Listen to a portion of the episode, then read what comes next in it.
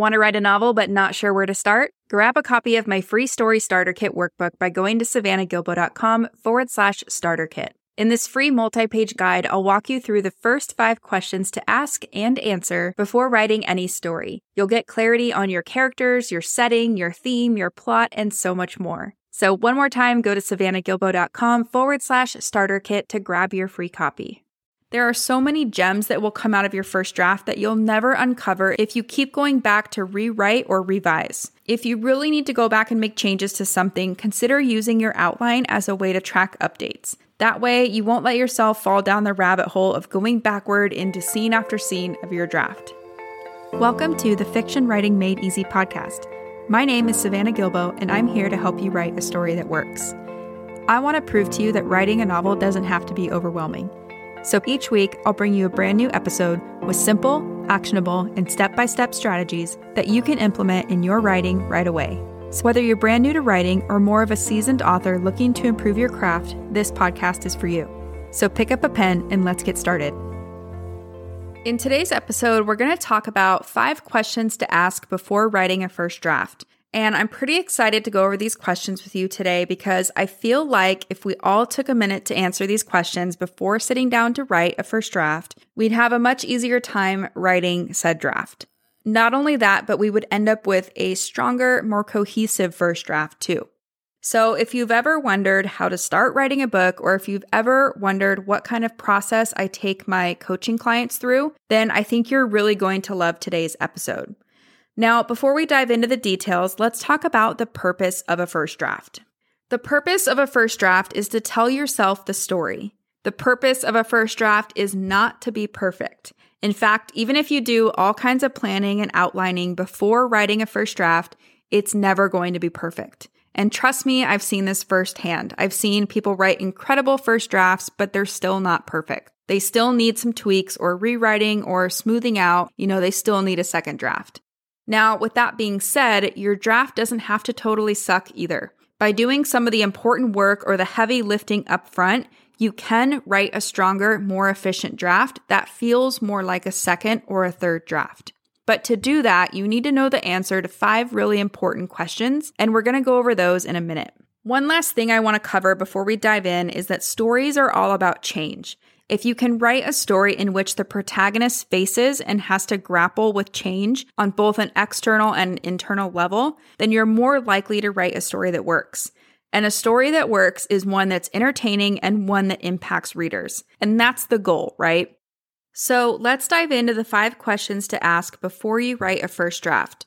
These questions will help you start to see the arc of change both internally and externally and start to determine how you'll be able to evoke emotional responses in your readers. Not only that, but by thinking of these five things up front, you're more likely to write a draft that feels cohesive instead of one that feels like a hot mess of random stuff happening. You may want to grab the freebie that goes along with this episode that has each of the questions we're about to go over and that has plenty of space for you to work through your answers too. You can get your hands on that at savannahgilbo.com forward slash draft. Now let's dive into the five questions to ask before you write a first draft. Question number one is Who is this story about? So, the very first thing you're going to want to determine is who is the protagonist of your story. So, who is this story really about? You might immediately know the answer to this, but if not, that's okay too. If you don't know who your protagonist is yet, consider who has the most at stake or who has the most to lose or gain over the course of the story. You can also consider who has the most opportunity for change throughout the story, too.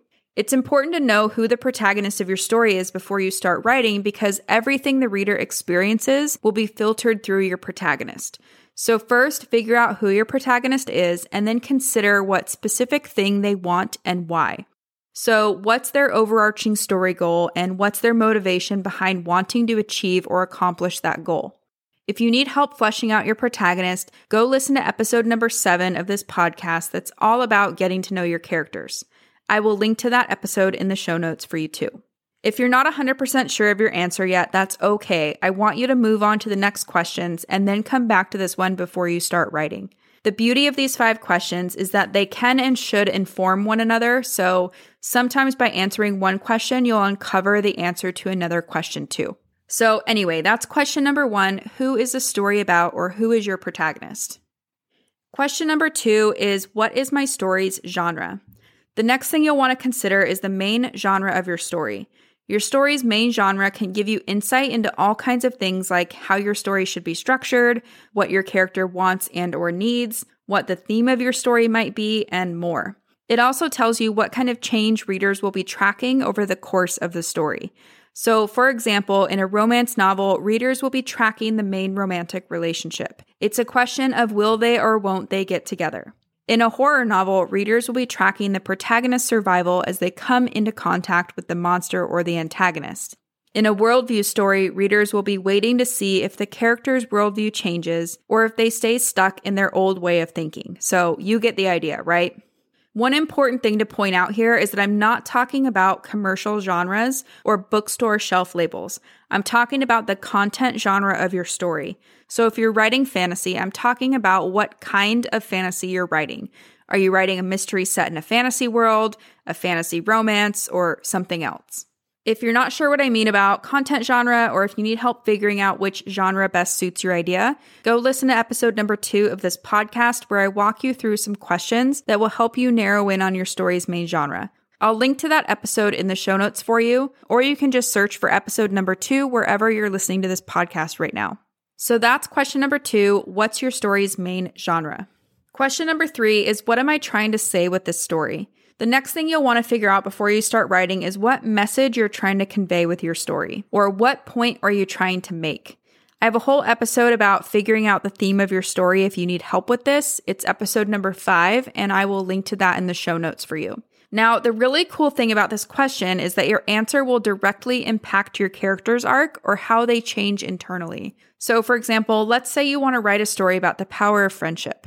If you're writing an action story set in a fantasy world, your protagonist might need to learn a lesson about sticking with his or her friends or about working with his or her friends before he or she can be successful in defeating the antagonist or before he or she can accomplish their story goal. When I coach writers one on one or in my notes to novel course, this is always a huge aha moment for them. And I love this too because if you don't quite know how your character will change yet, you can look at why you want to write this story or the message you want to share with readers for clues. On the flip side, if you know how your character will grow and change or what big lesson they'll need to learn, then you can use that to inform your story's theme. So that's question number three. What are you trying to say with this story?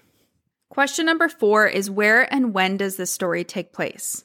The next thing you'll want to ask is where and when does this story take place? So, the first part of this question is usually pretty straightforward. Where your story takes place is the setting. And I'm not asking you to do a bunch of world building here. I just want you to consider the main areas your story will take place in. So, don't just say Earth or the name of your made up world. I want you to try to drill down into a few main locations if you can without going overboard into world building madness. Now, we're not just looking for the setting of your story here.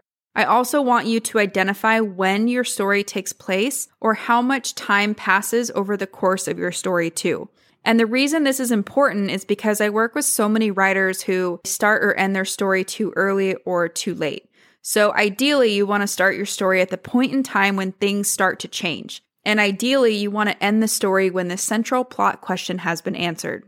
I can't go into this too much right now, or this episode would be two hours long, but you can go listen to episode number 15. That's all about figuring out the shape of your story if you need help. And I will link to that episode in the show notes as well. So that's question number four Where and when does this story take place? Question number five is What happens in the plot?